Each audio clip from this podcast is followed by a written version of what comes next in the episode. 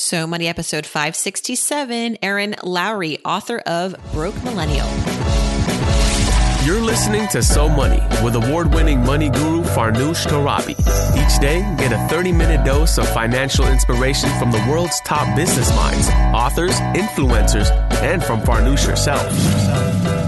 Looking for ways to save on gas or double your double coupons? Sorry, you're in the wrong place. Seeking profound ways to live a richer, happier life. Welcome to So Money. Are you a broke millennial?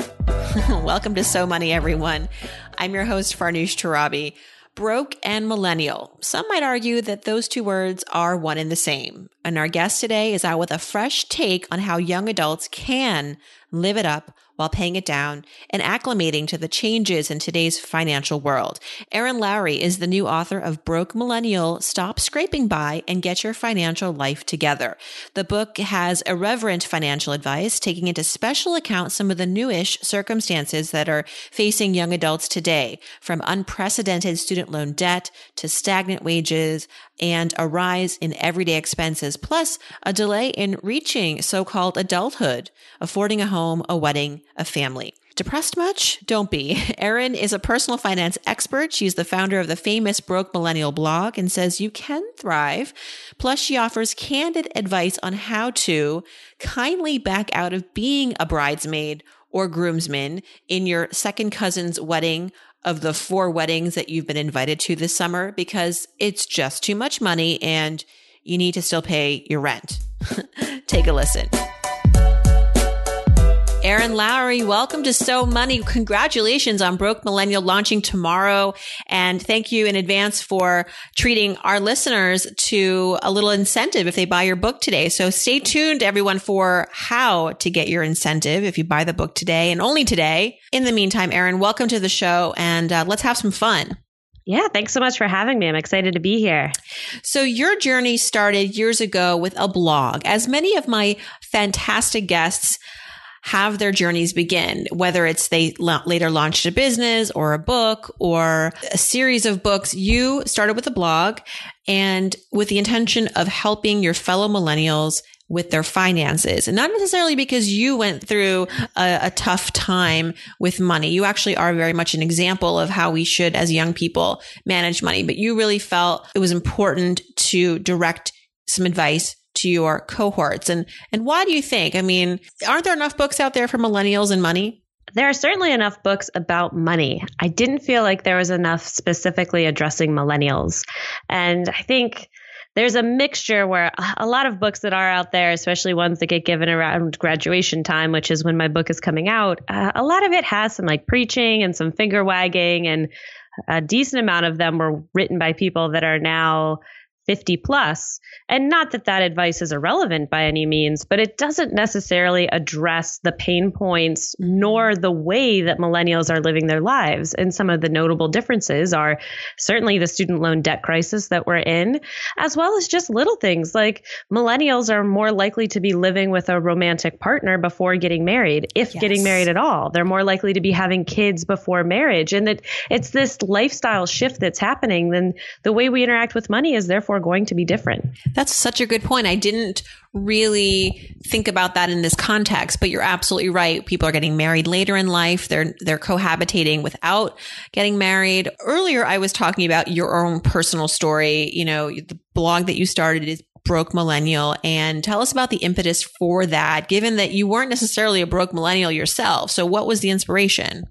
Yes, that's always something I have to say up top. This is not the whiny ramblings of a broke millennial. This is about how to stop being one. And I used the moniker just because I felt like it was applicable to the generation and it was a what a lot of my friends were talking about. Now, for reference point, I was living in New York City on less than $25,000 a year at that phase of my life. So I was by no means a well-to-do millennial. I was a figuring it out but I knew how to budget. And that was my whole backstory is that I grew up in a family that was very financially literate. We were talking about money from the time I was a little girl and I was learning money lessons with these kind of tough love tactics. And so by the time I got to New York City and I was living by myself and I was off parental welfare, as I call it, I was okay even when I didn't make a lot because I knew how to handle it. So it wasn't as stressful as it could have been, or maybe even should have been at that point. And it wasn't until I have to say I was very naive. What you grew up around is normal to you. So that's kind of how you think everyone else is. And I slowly started to realize that a lot of my friends did not have this same relationship to money. And it was notably one night I was talking to a girlfriend of mine. We had gone out for some drinks. We were back in our little neighborhood of Astoria, Queens, and kind of having a cup of coffee. And we were 20 23 at the time and she was bemoaning that she hated her job. And I said, you know, I got to say, I don't really get it because you moved here to be an actress, but you haven't really given it a fair shake. So couldn't you be like waitressing or nannying because you're not married, you don't have kids, you don't have student loans, you don't have any other debt? Why not give it a shot? And she said, well, money just really stresses me out. I hope I have enough at the end of the month. And this mm-hmm. was my light bulb moment. I genuinely did not realize, especially people who came from families of comfortable means, that they would have that kind of relationship to money, that it was just such a stress factor in their life. Again, very naive of me. So I started asking around and kind of crowdsourcing and realizing, wow, most of my friends seem to feel this way. I want to do something about it. And that's why the blog started. It's a place where I started mostly with storytelling. It was a lot of, of my childhood stories that I would tell. And then I joke that I trick people into learning about finance by the end of the story. It sounds to me like you are addressing also this sentiment amongst millennials that they didn't really have a lot of control. They also couldn't bother to hope and dream about the future because they were so bogged down by their monthly bills or their student loan debt or the job that they didn't have or the meager income they were making. Is that fair to say? That's definitely one of the biggest pain points that I ended up addressing. And I think that while my life experience is slightly different, I picked my college based on scholarship, so I would come out debt free. But I tie all of that back to the fact that I was raised talking and learning about money. And I'm dating someone, however, my boyfriend of nearly seven years, he does have pretty significant student loan debt. So it's something that I know will be part of my life, especially if we decide to get married. We now just live together, but it's it's an everyday part of our conversation. And I out earn him. So that's something you've certainly written about, Farnoosh. Yes. And that's I think an interesting thing for our generation is a lot of my girlfriends out earn their partners. Mm-hmm when you're in your 20s and you're living in say in New York or Boston or San Francisco in a major metropolitan area you're actually your gen- the gender wage gap narrows significantly to something like 93 cents per every man's dollar which is not still great but it is to say that the younger you are as a female I think the better your odds of making more. Um, and of course, as people quote unquote settle down, women settle down, they tend to have their careers are the ones that tend to be upended, um, right. at least temporarily. So, anywho, yeah, I can see where your book is completely needed because there aren't many books or blogs that really address these new norms. While you feel they're normal maybe we haven't the rest of the society hasn't really quite ca- caught up to the fact that this is a, a, force to be reckoned with like the fact that women are making more marriages are getting delayed couples aren't getting you know uh, married before having kids. And another thing too is that while you may even have that job and you feel like you're living a great life in your 20s the cost of living has risen so much more than salaries have risen. So there is this gap, you know, even though you might be your the one friend in the group that's got the job, you're still struggling to make those uh to make those bills every month. Absolutely. Especially, you know, we have seen a migration of a lot of millennials flocking to urban environments that wasn't quite as common in generations past, especially by the time you got to your late 20s. And a lot of previous generations, they're already out in the suburbs, settled down, owning a house, having kids and particularly women. And so I think that it's such an interesting shift in what we're seeing with millennials, and that, you know, not to say that there are not people that are, you know, mid to late 20s settling down in the suburbs having children, but I think that a larger majority of the population is waiting a lot longer and they're living in high cost of living areas. Now, part of that is the jobs. You know, I couldn't do a lot of what my job is if I were in a smaller town or didn't have the access to media that I do in New York City. But it's a, it's the payoff cost of living right. versus job opportunities. Yeah, it's definitely a trade off. Curious to get your opinion on the, this idea of adulthood. It seems like it's getting delayed compared to our parents' generation. Our parents were more quick to settle down, have the kids, buy the house. But is it really a delay or is it just, uh, is it due to economics or is it due to just preference? I think it's a mix of both. A lot of people are quick to point at the recession. While certainly it can have some impact, I think that a big part of it is more of the gender norm shift and that you are seeing, you know, millennial women have one of the highest percentages of educated women ever in a generation and women are getting more opportunities than we've ever gotten before and therefore we're delaying our career or we're delaying other milestones for our careers. And we're more likely to have two parent households that work and I think that part of the interesting thing is a lot of people tie it back to economics. that You can't afford to just have one parent working. And while that certainly is the case for some people in some environments, I think the other thing is women are choosing to stay in the workforce and they want to have careers. And it's we haven't seen the shift the other way that more men are willing to necessarily become primary caregivers. Mm-hmm. A little bit, but it's not like we saw a 180 shift where it just completely role reversed. So I think that's part of the reason you see a two parent working household is it's not just because they have to financially. It's right. also because the woman wants to have a career. Yeah. And that's and, okay. Yeah, and sidebar, I don't think the expectation should be this role reversal. It should just be that it is what it is. More women now Agreed. working. It's on, you know, sometimes you read these headlines. It's like, well, you know, more women are working. So does that mean that more, more men are going to be taking a step back and being more of the caretakers? And certainly some are, but it shouldn't be expected that that is what needs to happen in order for the household to be happy. Part of it is also just about what is good for the mental health of the parents. Mm-hmm. And I think a lot of people are starting to see that perhaps being a stay at home parent is not what's best for their mental health. You know, I, I do know a couple um, young, they got married, which for our generation is relatively young at like 24 and 23. The wife is a little bit older, and they had children at what is relatively young for a lot of urban millennials by 26, 27. And they both still work, and the woman's out earning the husband. And they've talked ad nauseum about it. Almost his entire salary goes to daycare, but it's better for his mental health right. for him to still be in the workforce. And that's why they choose to do it. Not because it makes the most sense on paper, but because mm-hmm. for them as a couple, that's what works best. Amen to that. That is really you're you're preaching to the choir here. Me specifically, I I'm a big uh, advocate of not just being all about the numbers because certainly on paper, if you make a teacher's salary and daycare costs or a nanny costs $50,000 a year or $40,000 a year, you're, you're, it's obvious maybe at that point what you're going to do. You make less than childcare, but what about the long-term implications of that? And not to mention your health and happiness.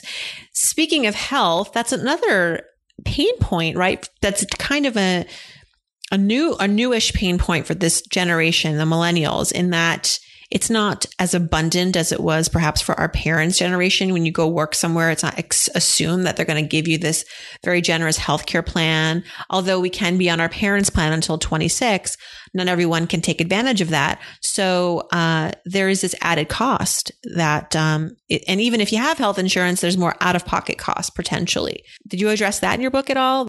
It is sprinkled throughout the book about what is different for us, that being one. I will say for people who are interested in hearing more about insurance, I highly recommend you pre order and get that bonus chapter. Yeah. And that's all I'm going to say about it. Well, tell us how we can get that bonus chapter. I think we've waited, people have been waiting patiently enough. I won't wait till the very end, but I'll remind you at the end. But tell us now how to.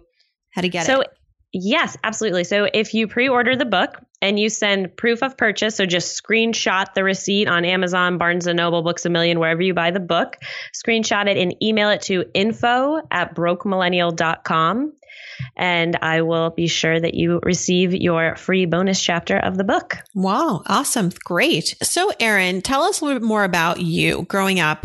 Uh, what was your biggest money memory? Oh, the biggest one is definitely the one I talk about and write about the most. And that was when I was seven years old. My parents were having a yard sale. And from a very young age, my sister and I were both required to help pay for anything that we wanted. My dad instituted a policy of 50%. So if we were at a store and I saw a stuffed animal that I liked and I was like eight and I said, like, Hey, can I have this? My mom or my dad would say, sure, if you pay 50%. So I was really encouraged from a very young age to start making money, especially if I wanted something. And that also helped curb impulse purchases, I will say. What did so, you do to make the money at eight years old? Well, what I did for this particular moment, which was my first money memory, is I was trying to be a little entrepreneurial and my friendship bracelet making business had all but failed. So I was trying to come up with a new way to make money. And with my mom having a yard sale, I had this idea to instead of selling lemonade, I was going to sell Krispy Kreme donuts because people were coming very early in the morning. So I asked my dad if he would stake me and obviously, he had to be the one to drive the car to go pick up the donuts and pay upfront for the cost of the donuts. And I kind of figured I would be like pulling one over on him and he would just buy the donuts for me. So I end up selling out, and I'm seven at the time. My little sister's four and she helped me with like being a little sales girl. I was calling her like the booth babe of the Krispy Kreme donuts. And so we sold out pretty quickly. And at the end, let's say I made 20 bucks. My dad came up and goes, All right, well, it cost me $8 to buy you the donuts. And Kaylin worked for you for part of the time. So you need to pay her $2. So your net profit is $10. And he Not actually a bad took profit the money. margin still, though. no, it certainly wasn't bad. But I think the the part of this story that people are always shocked about is he didn't just tell me that he took the money. Yeah, he left me with ten dollars, and that is something that has stuck with me forever. so the title of that chapter is "Thanks for taking fifty percent, Dad." Yes. And it's mm. amazing. Like that really kind of kicked off my entire interest in money and how it worked. And then my parents worked in little ways to teach us about money similar like just you know the 50% story which then also extended to college tuition and i think that it's important to say that they could pay for my tuition and my younger sister's tuition in full had they decided to but they both felt like we needed to have a stake in our education and a, a, financial stake at that. So my sister and I were both required to pay for 50% of our college tuitions. We both went to schools where we got scholarship money. You know, it's no coincidence that those Americans who have wealth, accumulate wealth in their adult lives, looking back at their childhoods, they did work at a young age and not just um, any job, you know, this opportunity to enterprise like you were given to decide what you wanted to sell and to think about the operating costs and um, all the you know extras that go into running a bit quote unquote business. In this this case um krispy kreme resale. Um you know tell us about how that may played into your role and now as an adult and pursuing your career and how you look at you know making money today as an adult. Sure. Well one thing i think that's very notable at this point. My dad was in the traditional business world for quite a long time, for a majority of his career. And he took a career shift about three years ago and started consulting. And he is very entrepreneurial at this point. He works in the lithium industry, which has become a very hot industry with the rise of energy efficiency and batteries and Tesla and all of that. So he's an entrepreneur now. My younger sister works in film and she is her own boss. She had a short tri- premiere at Tribeca last year. She is doing very well shortly out of college. And then I feel like compared to her, she went right from undergrad into being her own boss and trying to make it on her own. I took a slightly more risk averse route and went a little bit more traditional into the workforce. And for about five years, had the more traditional jobs where I had an employer and a paycheck and insurance and all of that. And it was shortly after I got the book deal when they always tell you don't quit your day job that I decided to take the risk and invest in myself. And I had been building up this freelance career on the side. And so the primary way that I make money now is not through the book, not through the blog. It's writing and speaking about money for other outlets and going to colleges and talking to students about money. And it's just fascinating to me that we were raised with this kind of entrepreneurial spirit in mind, and it has manifested, and my sister and I both being our own bosses. Well, let me tell you, Erin, there is life after quitting your day job. And I was not as bold as you to quit when my book was launched, but I got laid off. And I was not ever thinking of myself as an entrepreneur. I just had this freelance stuff going on on the side. And um, to me, it was just nice to have the extra income, but there's there's a lot of reward in the path that you're on, and I, I want to learn more from you. So tell me about a failure that you had, because up till now we've talked about success and being raised with so much financial wherewithal, but Was there a time when you made a big boo boo and learned from it? And is that something that you could talk about in your book? That's a, a bit of a loaded question for me always because I don't feel that many of my mistakes are financial. Um, you know, I, I, got set up very well early on. I say one of my biggest regrets is not investing early enough, which is not what most people would say in terms of a big mistake. My little sister actually started, she invested, we lived in Japan and then China when I was a kid, and my little sister invested in China Mobile. Uh, right before China exploded in the global market. So she did pretty well for herself. And I basically had my money under a mattress for a very long time. I notably, this is a, a odd mistake. I didn't have a savings account for a really long time. I just kept a crap ton of money in checking, mm-hmm. which isn't a big deal, but it's weird.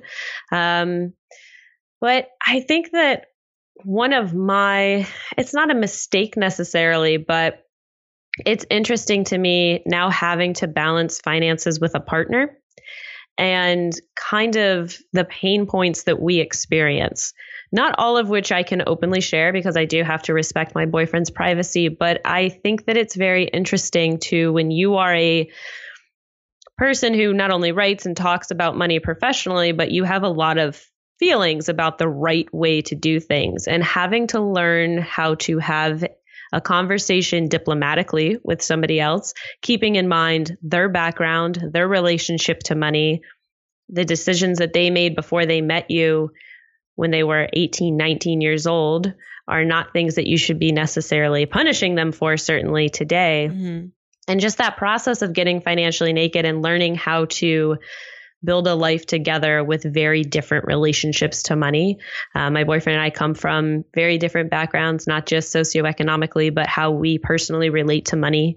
And I think that navigating that has been, at times, I've certainly tripped up. I think at times I have accidentally perhaps belittled him or said something that I shouldn't have said and that's what I always warn people when they're getting financially naked is you need to have a great poker face hmm. because if you laugh at someone when they get physically naked in front of you, they're never going to do it again. so, same goes with money.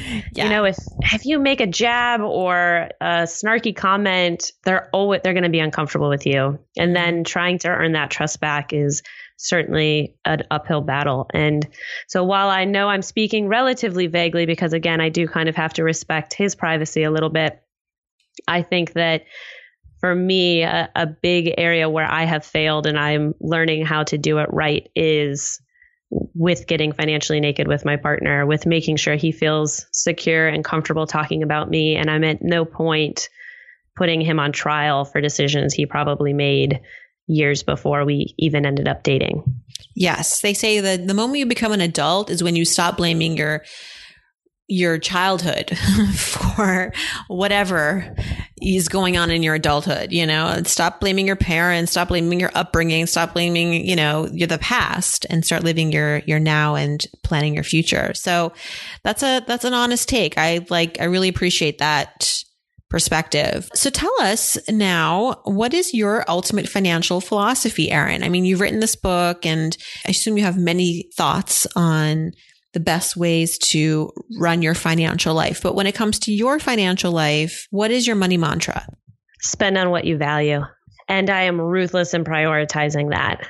And I think the other thing that goes along with that is that other people are more than happy to spend your money so standing up for spending what on what you value can actually be quite difficult. It sounds really easy in philosophy in practice and one thing I point to all the time is weddings. And not only if you are personally going through one, but also being in them, getting invited to them, and having to deal with someone else mandating how you are spending your money if you're in one. Mm-hmm. That's how, a really okay. dangerous. So give me that script, Erin. I mean, because I've yeah. been asked this too. How do you decline being in a wedding or attending a wedding if you don't have an obvious excuse? You know, really, how do you do it without breaking the relationship? Sure. I think Declining being in it, I'll get to that second because that's a lot harder. Declining mm-hmm. an invite, two ways to do it. One, if you don't live near the person, then it's obviously harder to have a face to face conversation. But part of it's being honest. and I'm a little Emily Post about this, I will say. I still send a gift if I was invited and mm-hmm. can't attend and have to decline. And I think part of it is you have to be honest, and it can be as simple as, you know, my boyfriend and I had seven weddings that we got invited to last year, and every single one involved travel. So wow. we we couldn't do them all. And part of it was being a little honest with a couple of people, being like, I love you and I would love to be there for a special day. And I'm honored you invited me. Unfortunately, I got six other invites this year and it's just, I'm not able to make absolutely every single one. Mm-hmm. So next time we see you, I want to take you out to dinner and drinks and I want to hear all about your wedding. But unfortunately, I will not be able to be there on the day. Oh, and yeah. then I send a little gift, nothing major, but something to show that I'm thinking of them and I'm appreciative. That's now, perfect. In, Yes. In terms of declining an actual be in my bridal party invite, much more difficult. I will say, while it can be awkward up front, what you don't want is to be in it and go through the process and get resentful. I have had a falling out with a family member, an extended family member, over being in her wedding. Hmm.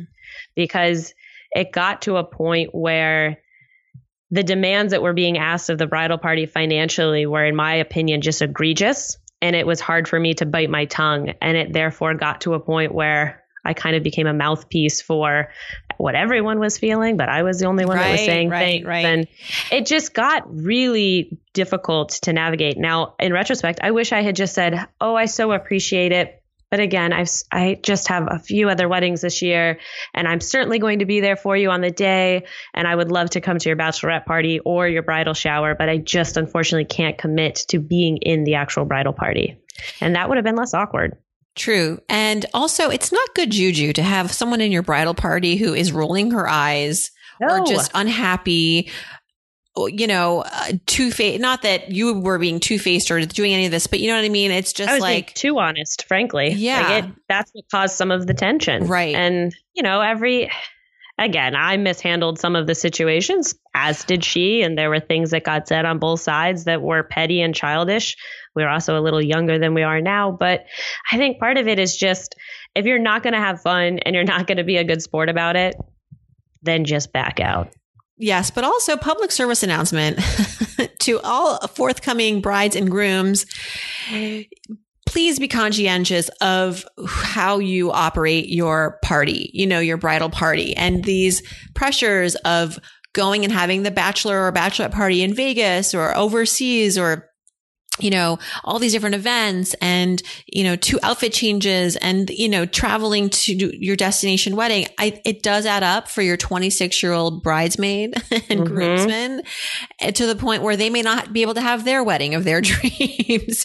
Yeah. And yeah, your own wedding is another great place where other people are happy to spend your money, namely parents of both parties. But I mean, there's just so much pressure that goes into all of this. And I think about it a lot because I'm in this phase of life life. But that is, again, an example of figure out what you value. And it can take some time to figure that out, you know, but mm-hmm. figure out what it is and then prioritize spending there. Yes. I believe it was Joe Biden, right? Who had that famous quote where he said, Don't tell me what you value, show me your budget, and I'll tell you what you value. It's so true.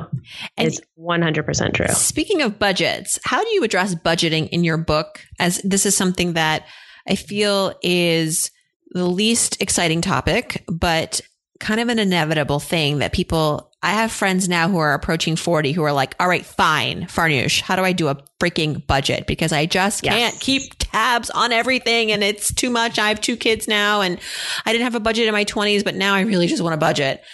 Well, first, I acknowledge that everybody hates it. That is like the opening part of that chapter is talking about the fact that it's the dreaded B word. Most people don't want to do it. However, if you want to have any control over your money at all, the baseline that you need to master is your cash flow. And you need to know exactly how much is coming in and exactly how much is going out. And then if that number is negative, figuring out how to make it a not negative. And whether that's earning more or spending less or a combination of the two, that's the position that you're starting in that you have to work up from. Now, what I do in that chapter is I actually split it. I call it 101 level and 201 level budgeting.